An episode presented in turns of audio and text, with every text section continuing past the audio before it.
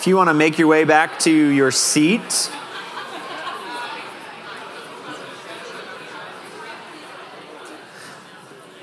later later after the service you can you can ask Joe Stewart what exactly pillaging Vikings have to do with missions because that was his fun fact from first service. And I said, I didn't take a dig at him. Is he in here? I just said it's, it's got to be the first time that pillaging Vikings have ever made like an appearance from up front at LCF. Uh, let's pray together and then we'll jump in. God, thank you for this morning. Lord, for the chance to be together as a church family and to worship you. God, I pray that as we gather here this morning, Lord, that God, that we would be grateful for your son, Jesus. God, that we would gather in a spirit of thankfulness for his work on the cross, but also a spirit of hope and expectancy. God, for all of those here who have received your grace by faith in Jesus Christ, I pray that that thankfulness and that hope, that expectancy would be what anchors us in this life. God, that we would have humble, profound gratitude for the work of Christ on the cross, but also a tangible joy and excitement over what we know our eternal future to be. God, and in between there, Lord, would the gospel be what permeates our lives? So, Lord, as we're here together this morning, would that be the case? Would we just rest in your presence, knowing your love and grace for us? God, would we meet you in your word? God, would we glorify and praise you in song? Would Jesus be the best thing going here this morning and at all times, Lord? We pray these things in his name. Amen. I, uh, I have a few kind of uh, interesting, odd life habits or principles that I adhere to. I was listening to a podcast once, and the person on the podcast described himself as engaging in some practices that he referred to as pointlessly provocative self denial, which I felt like was a pretty accurate description of who I am as a human. Let me give you a few examples. Uh, in ninth grade, on a New Year's Eve, I, I made a resolution with my best friend at the time that for the next year, we weren't going to drink pop. Uh, we weren't going to have any carbonated uh, beverage at all over the course of that year, ninth grade. So that would have been like 18 years ago. Uh, neither one of us has cracked, and I refuse to. So I haven't had I haven't had a pop in 18 years, and there's no just like good reason for that. It's just he I'll have one when he has one, and so and he'll have one when I have one, which means we're both going to our grave without ever drinking pop. I um, I don't dance in public. I don't know when that one started. It just did. I was in college, I think, and uh, you know, so at this point I'm 12, 13, 14 years down the road on that. And uh, my wife would really, it would make wedding receptions much more fun for her if I would cave. But I'm a man of principle. And I don't know why or when that principle came about in my life, but no dancing in public. The, another example is uh, I, I have not ever, and I refuse to ever watch any of the Lord of the Rings movies. I, someone booed me in first service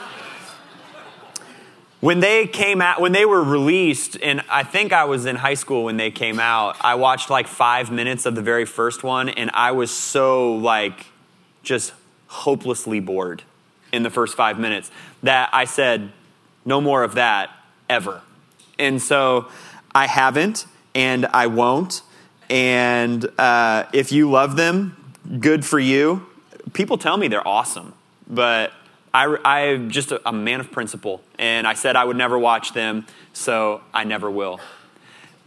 I have a, a, number of those things in my life. I don't know why all of them exist, but some of them do, and I refuse to cave on them.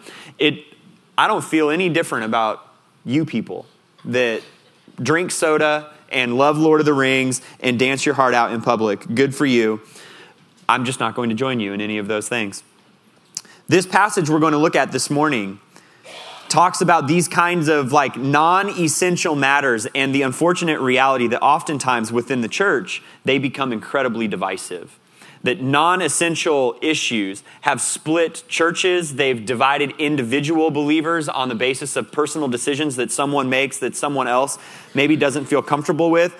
And Paul gives a very clear call and encouragement for how it is that we should interact on these sorts of issues. I'm going to give a number of these over the course of our time together in this passage, and let me just make kind of a precursor, a precursor statement here at the beginning. I'm not advocating for one position or another on any of these. Um, just because I, I give it as an example, your my initial reaction is going to be to just assume that I agree with you on the thing that I'm talking about. That may or may not be the case, and it would be antithetical to this passage for me to stand up here and like plant my flag on some of these. I have convictions about them, I have opinions about them, I have principles from Scripture that I think support why it is that I do or don't do the thing that I do or don't do, or the way that we lead our church here, but they shouldn't be divisive. And that's the primary thing that we're going to see this morning.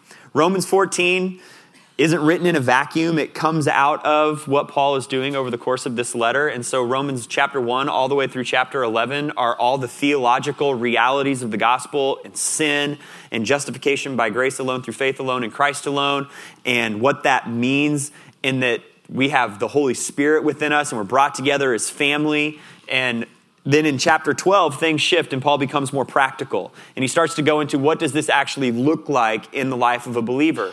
And one way you could think about romans toward individual to tangibly love the people around us. That's what should mark a christian is a profound love for the lord and a visible tangible love for the people that we interact with. And so in romans 12 paul tells us that that love should be um, a love of service that we've got these gifts and these talents and these passions that the Lord has given us, and we should use those in service to the body, to our brothers and sisters in Christ. Romans 13 says that that love should be submissive. That as gospel centered individuals, we would submit ourselves to one another, that we owe each other love, and so we submit to one another in that way. But then he also looks through the lens specifically of the government, that we would submit to the state that is over us. And then Romans 14 is going to show us that that love should be sensitive. That as people who have been saved by the grace of God through faith in Jesus Christ, we would be sensitive toward one another on non essential issues. Romans 12, all the way to the end of the letter, we've grouped together under this heading that um, a life that's been saved by the gospel is a life that is to be shaped by the gospel. It's a life centered on the gospel, is a life that is shaped by the gospel. And so 12 through 16 are all these practical matters. And Paul, right here, says there's a certain way as saved people that we should interact on things that we disagree about, non essential things we disagree about. And that's what we're going to see over the next two weeks. Chapter 14 is all in this one topic. And so this is going to be kind of part one of a two part message. And over the next two weeks, this is the big takeaway that the extraordinary grace of the gospel shapes how we interact with one another in ordinary matters.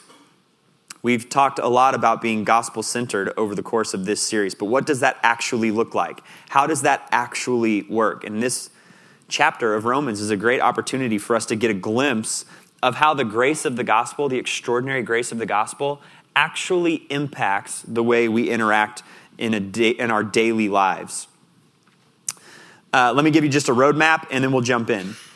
The roadmap is this verse 1 of chapter 14 is going to give us a general principle. From verse 2 all the way down to the end of verse 12, we're going to see four of these amazing truths about the gospel, four extraordinary graces and then we're going to talk about how those should then influence the way we actually interact with one another. And then verse 13 gives us a closing sort of encouragement or exhortation. So let me just read the whole passage and then we'll dive in.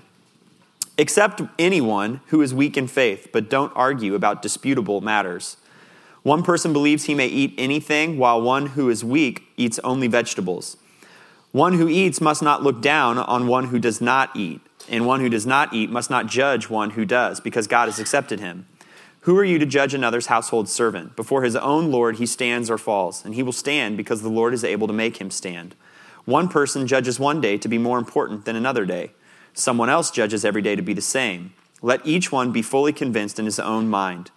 Whoever observes the day observes it for the honor of the Lord. Whoever eats, eats for the Lord, since he gives since he gives thanks to God. And whoever does not eat, it is for the Lord that he does not eat, and he gives thanks to God. For none of us lives for himself, and no one dies for himself. If we live, we live for the Lord, and if we die, we die for the Lord. Therefore, whether we live or die, we belong to the Lord. Christ died and returned to life for this, that he might be Lord over both the dead and the living. But you, why do you judge your man before the judgment seat of God? For it is written, As I live, says the Lord, every knee will bow to me, and every tongue will give praise to God. So then, each of us will give an account of himself to God. Therefore, let us no longer judge one another.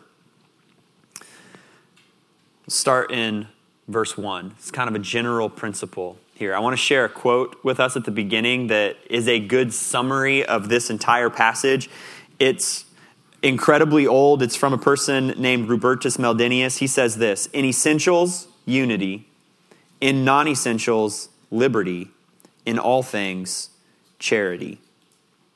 In essentials, unity. In non essentials, liberty. In all things, charity. I want to work backwards through verse 1. I think it's the easiest way to understand it every sort of phrase in the first sentence of this chapter is incredibly intentional and carries with it some things for us to understand. And once we see that, the rest of the passage is pretty easy to take in. So, where I want to start is with disputed matters. What exactly does that mean? An author, Leslie Flynn, in a book called Great Church Fights, says this Wide disagreements exist today in our churches over certain practices. A Christian in the South may be repelled by a swimming party for both men and women and then offend his northern brother by lighting up a cigarette. At an international conclave for missionaries, a woman from the Orient could not wear sandals with a clear conscience. A Christian from Western Canada thought it worldly for a Christian acquaintance to wear a wedding ring. And a woman from Europe thought it almost immoral for a wife not to wear a ring that signaled her status. A man from Denmark was pained to even watch British Bible school students play soccer while the British students shrank back from his pipe smoking. Let me give some contextual examples. Over the course of hundreds of years of church life, unfortunately, there have been a lot of splits that take place in churches over issues that are non essential in regard to how it is that we conduct ourselves in local church environments. Some of those are doctrinal. Is the earth old or young? Should we look at Scripture through an Arminianist or a Calvinist lens? What exactly should women's roles in leadership be? What is the nature and expression of spiritual gifts? What are we to believe about the end times? Those have unfortunately split churches into different denominations, but it doesn't stop at doctrinal issues. Issues of worship style have split the church. What should the instrumentation be? What kind of songs should you sing? How loud should it be? Should you use stage lighting or not? Communion frequency, baptism type, what style of church governance, how formal should the dress be. All of these have given rise, unfortunately, to the incredible number of denominations that exist within the Christian church in our world. But there are these non essential issues tobacco. At various times in the church's history, you could have gotten into very spirited debates about whether or not believers should go to movies. Should they dance? Should you play cards? Because playing cards could lead to gambling. Today, it would be common to get into a conversation among Christian parents about what kind of schooling choice they want to make. Should you go to public school or private school? Should you homeschool? You might have spirited conversations about what your holiday engagement should look like. Halloween, okay to celebrate or not okay to celebrate? What about Santa? Do we tell our kids about Santa or no? How about presents? How many presents is too many presents? Should we give presents at all? The Easter Bunny. Material issues can divide people. How much affluence is too much affluence? Should we save for retirement? Should we pay life insurance or not? What kind of vacation should we take, or how long, or where to, or how extravagant? These are all non essential matters. Unfortunately, whether they be issues of personal decision or corporate church practice, they often get elevated to heightened places that divide individual believers or whole congregations. At various points, some have even used some of these as arbitrary theological gateways by which they judge the, the authenticity of another person's faith. And when we allow that to happen, we compromise the unity that is supposed to make the gospel look so appealing. Differences in opinion on essential matters do not need to destroy unity. Let me make one more statement here. In the same way that we shouldn't make non essential matters into essential, essential ones, we also cannot take clear biblical commands and standards and try to turn them into gray areas.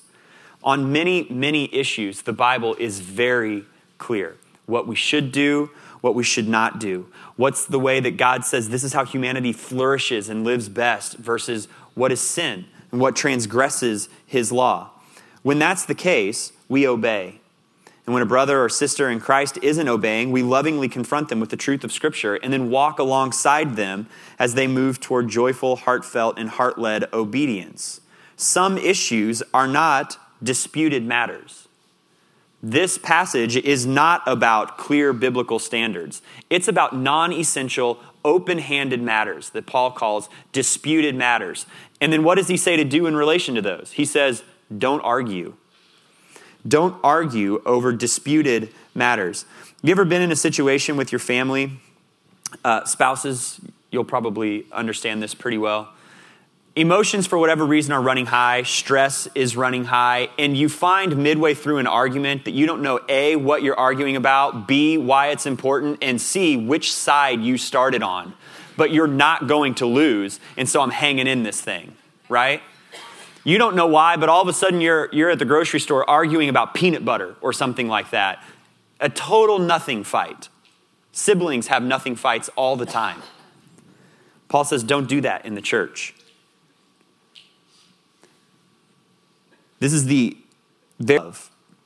It's not just that we don't do means when it says to bear with one another in love.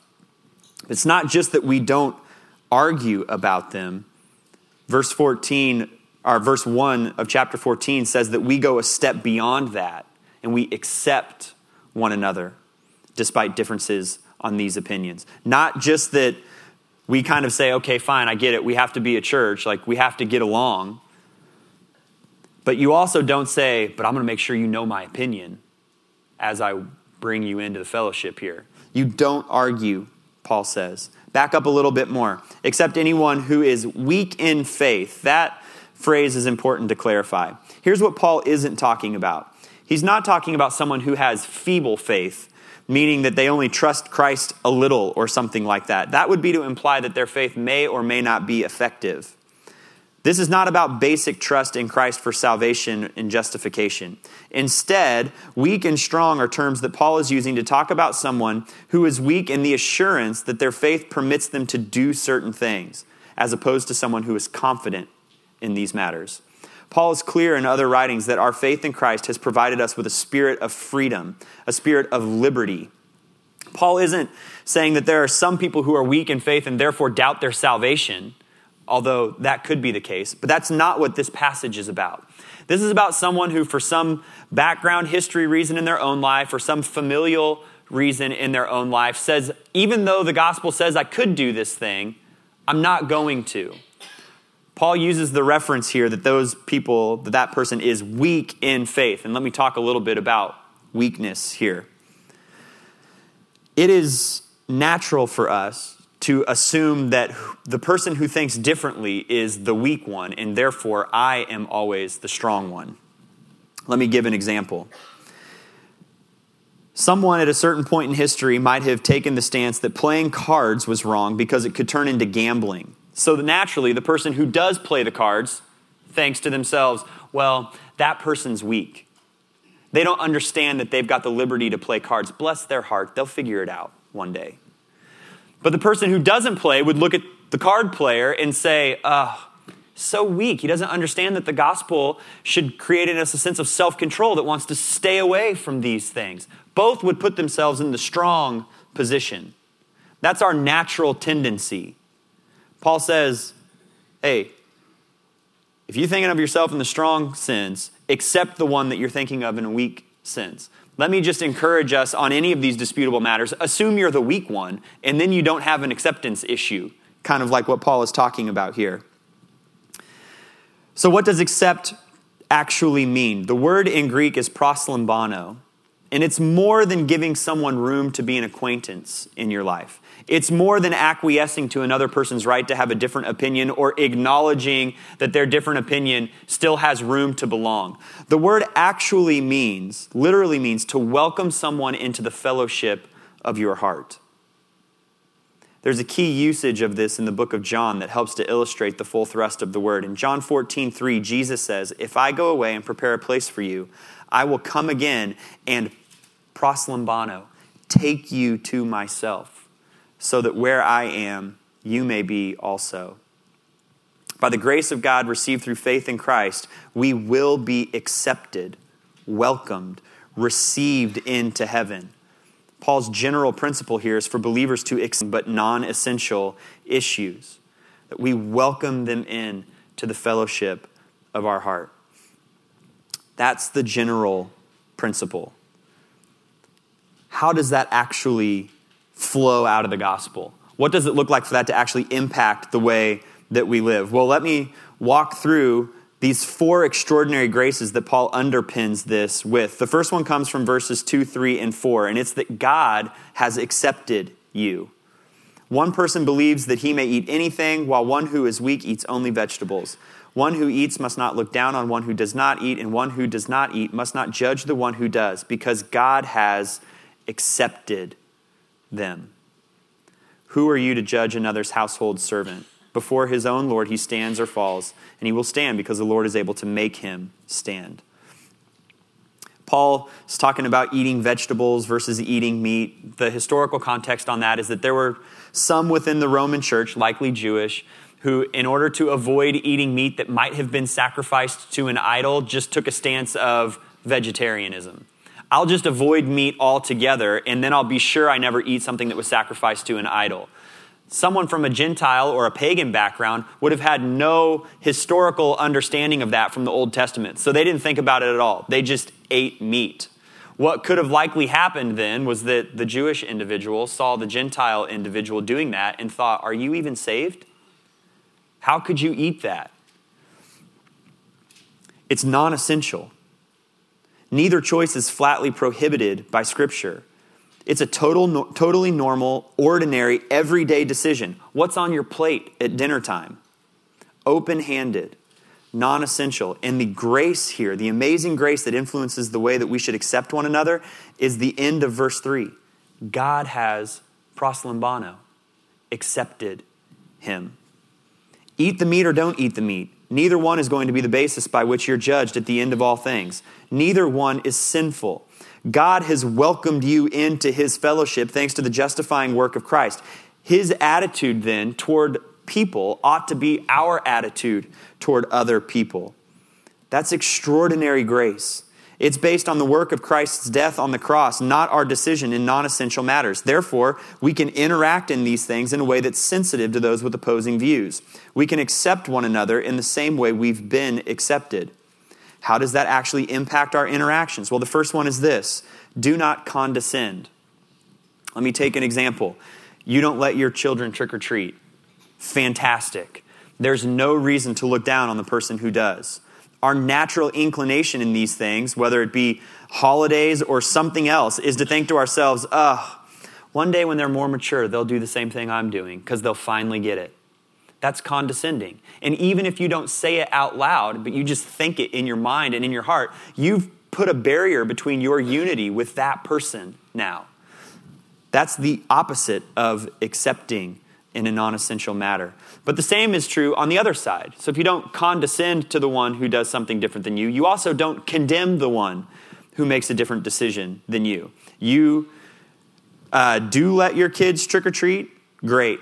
There's no reason to condemn those that don't, to question whether or not they actually love Christ and understand their freedom in Him. It's our natural inclination to do that. You might not say it out loud, but you've broken unity. You've put a barrier to unity between you and that other person just by thinking it.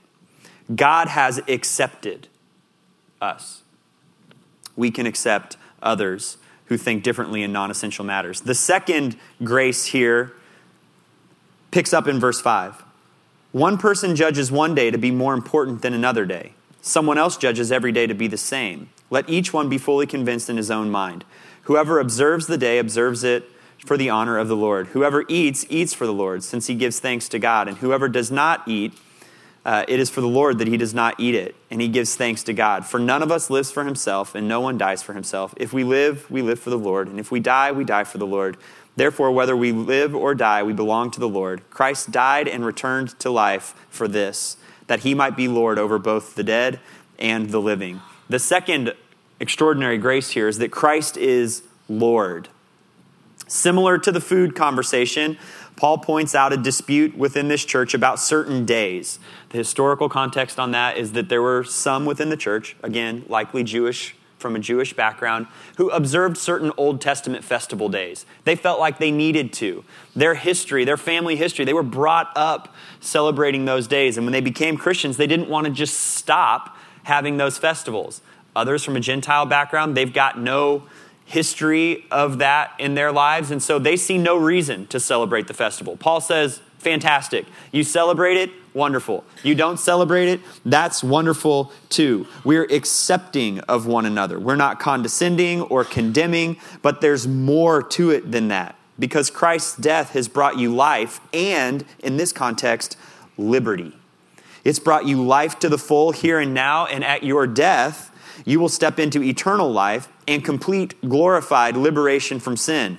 That means, in our case, you can listen to that worship music with all of its guitars cranked up at the full volume and you can love it every single second of every single song. Or you can listen to just voices singing just hymns and you can love that too. And it doesn't need to be divisive.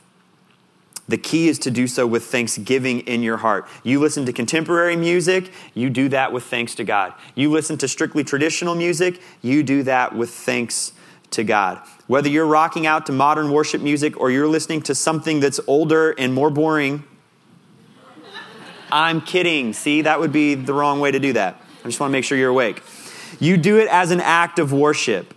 If you can receive something from God with thanksgiving, then you can offer it back to Him as an act of worship. And Christ is Lord over all of it.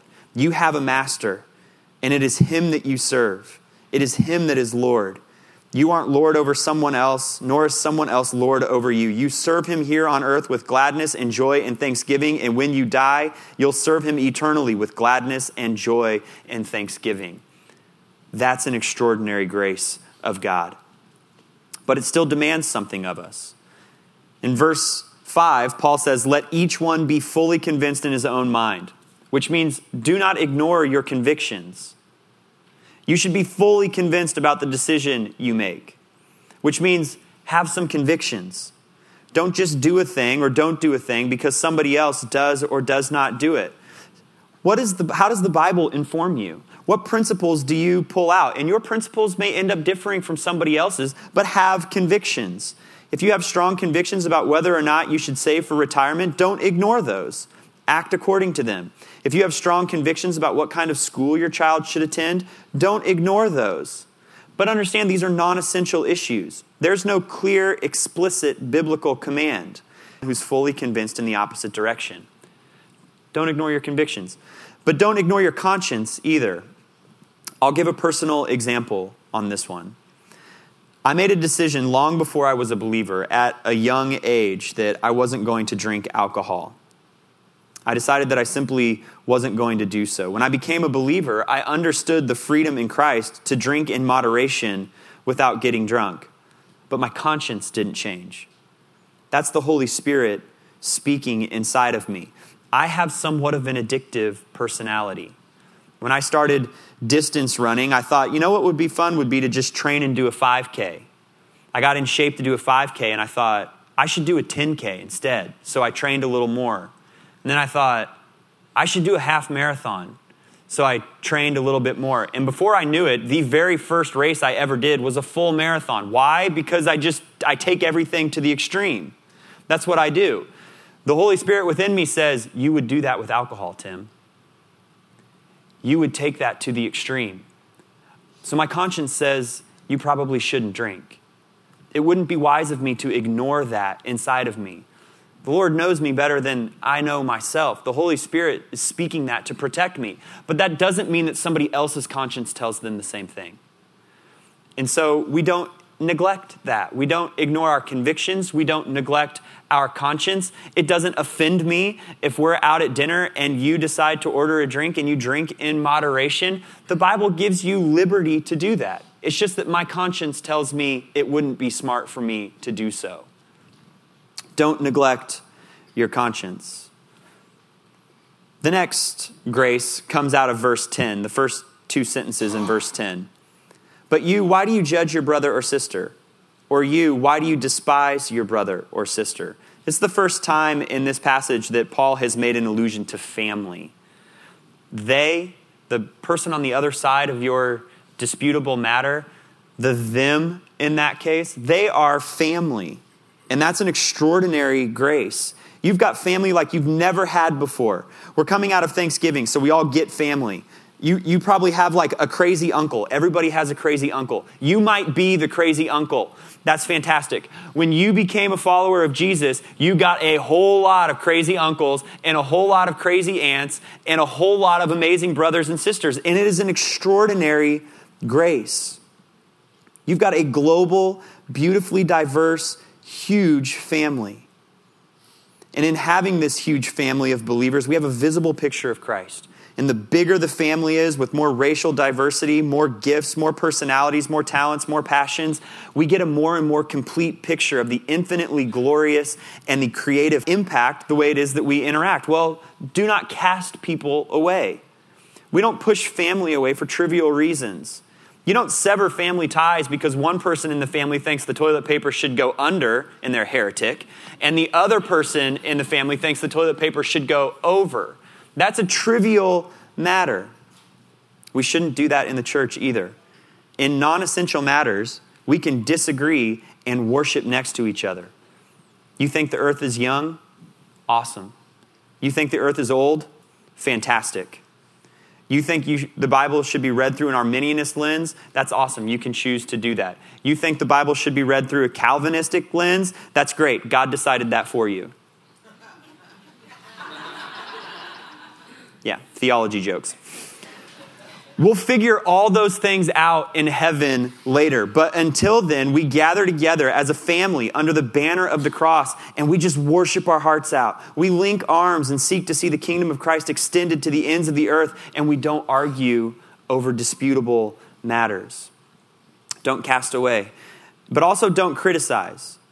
You might disagree with the way that another church baptizes or how they do communion. That's fine. We don't need to criticize. We can hold our convictions about those things. We can be true to our conscience about those things. We can operate as a local church within how we think those should be carried out without casting any judgment or criticism on another church who practices those a different way. If there's no explicit biblical command that this is how you do it, this frequency, in these sort of ways, at these particular times, then don't argue and don't criticize. We can be brothers and sisters with local churches who do things differently than us. To argue or to criticize does nothing to build up the Big C church. It only tears down, it only divides, and that's not love.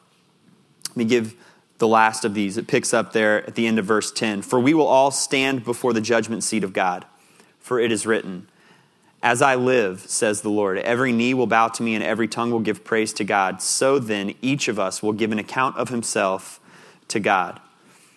The last grace here is that judgment is coming. Paul pulls an Old Testament reference from the book of Isaiah there. That's what the as I live says the Lord, every knee will bow to me and every tongue will give praise to God. Every single person will stand judgment. And in that moment, whether you've received God's grace through faith or not, each and every person throughout all of history will know at that moment of judgment exactly who the truth of God is and what that means. Every single knee will bow there. Why in the world is that moment of judgment an extraordinary grace? Well, because for those of us who have been justified by faith through Jesus Christ, there is no fear in that moment. When you stand judgment before the Lord, that criminal hearing will turn into an adoption ceremony. You will not be declared guilty in that moment. You will be declared innocent, but not only will you be declared innocent, you will be brought into the eternal, perfect, unbroken fellowship of the Lord. You're his child. And there's no reason to fear. That's why that moment of judgment is an extraordinary grace. It's going to be our gateway into the eternal presence of the Lord. And so, what does that mean we should do? Well, it means do not climb on the bench. You won't be the judge there. Don't try to be the judge here. You won't be held accountable for another person's life there, and you won't be the one holding that person accountable for their life. So don't do it here. You won't be called in as a witness to give testimony on another person's life. God doesn't need you for that. He's omniscient. He knows everything perfectly. He'll judge, and He won't need our help in that moment. He doesn't need our help in it before either. And then lastly, do not cower in fear. We live in liberty. I live in liberty, the place, but we live in freedom. You will give an account for your life. But I don't think that account is going to start with um, can we talk about the whole Easter bunny thing you did as a parent? Will be on clear biblical commands. For those of us who have been justified by faith in Christ, we will be forgiven and washed in his blood. In that moment of judgment, you'll be brought in, ushered into God's perfect eternal presence. In non essential matters, have your convictions. Listen to your conscience. Don't condescend or condemn others. Don't climb into the bench and try to be the judge of someone else, but also don't cower in fear. And then Paul gives a final exhortation at the beginning of verse 13. Our Bibles have an arbitrary break there. When Paul wrote Romans, he didn't put that in. So he says, Therefore, in light of all of this, let us no longer judge one another. In non essential matters, do not judge. In essentials, unity. In non essentials, liberty. In all things, charity. The extraordinary grace of the gospel shapes how we interact with one another in ordinary matters. Brian, you guys can come up. You know what's not attractive to someone who's not been saved by God's grace? When they're in the presence of a group of believers and the group of believers are arguing over whether or not we should go watch movies in general. Like, the non believer is thinking to themselves, What in the world? These people, what's going on? Why can't they agree? Aren't, aren't you guys the same? That unity is supposed to be compelling and beautiful to those who are outside the church. And when we allow disputable matters to become divisive, the gospel doesn't look very attractive. Are there issues where the Bible is clear and we stand firm? Absolutely. But on the issues where the Bible is not explicit, we have our convictions, we listen to our conscience, we don't condescend or condemn, we don't climb into the bench and judge, we don't cower in fear, but we let the gospel dictate how we interact. And so we accept because we've been accepted. We understand that Christ is the Lord, and so we do all things in praise and worship to Him here and now because we're going to do all things to his praise and worship and glory for all of eternity. We understand that they are family, and so we operate as a family, which means we encourage one another. We build each other up. We're there to support one another, to care for one another, to minister to one another, to confront one another when an obvious sin issue crops up. And we don't let that get sidetracked by disagreements on non essential matters. And then lastly, we understand the judgment is coming. And the reality of the sweetness of that judgment moment for us and the covering of Christ means we don't have to play judge here. The gospel, in its extraordinary grace, influences our ordinary matters. We'll continue talking about that next week as we keep looking at chapter 14. Amen? Amen. Let's stand up. Look at the person next to you. They probably make weird choices that you don't make. That's cool. Let's worship alongside him.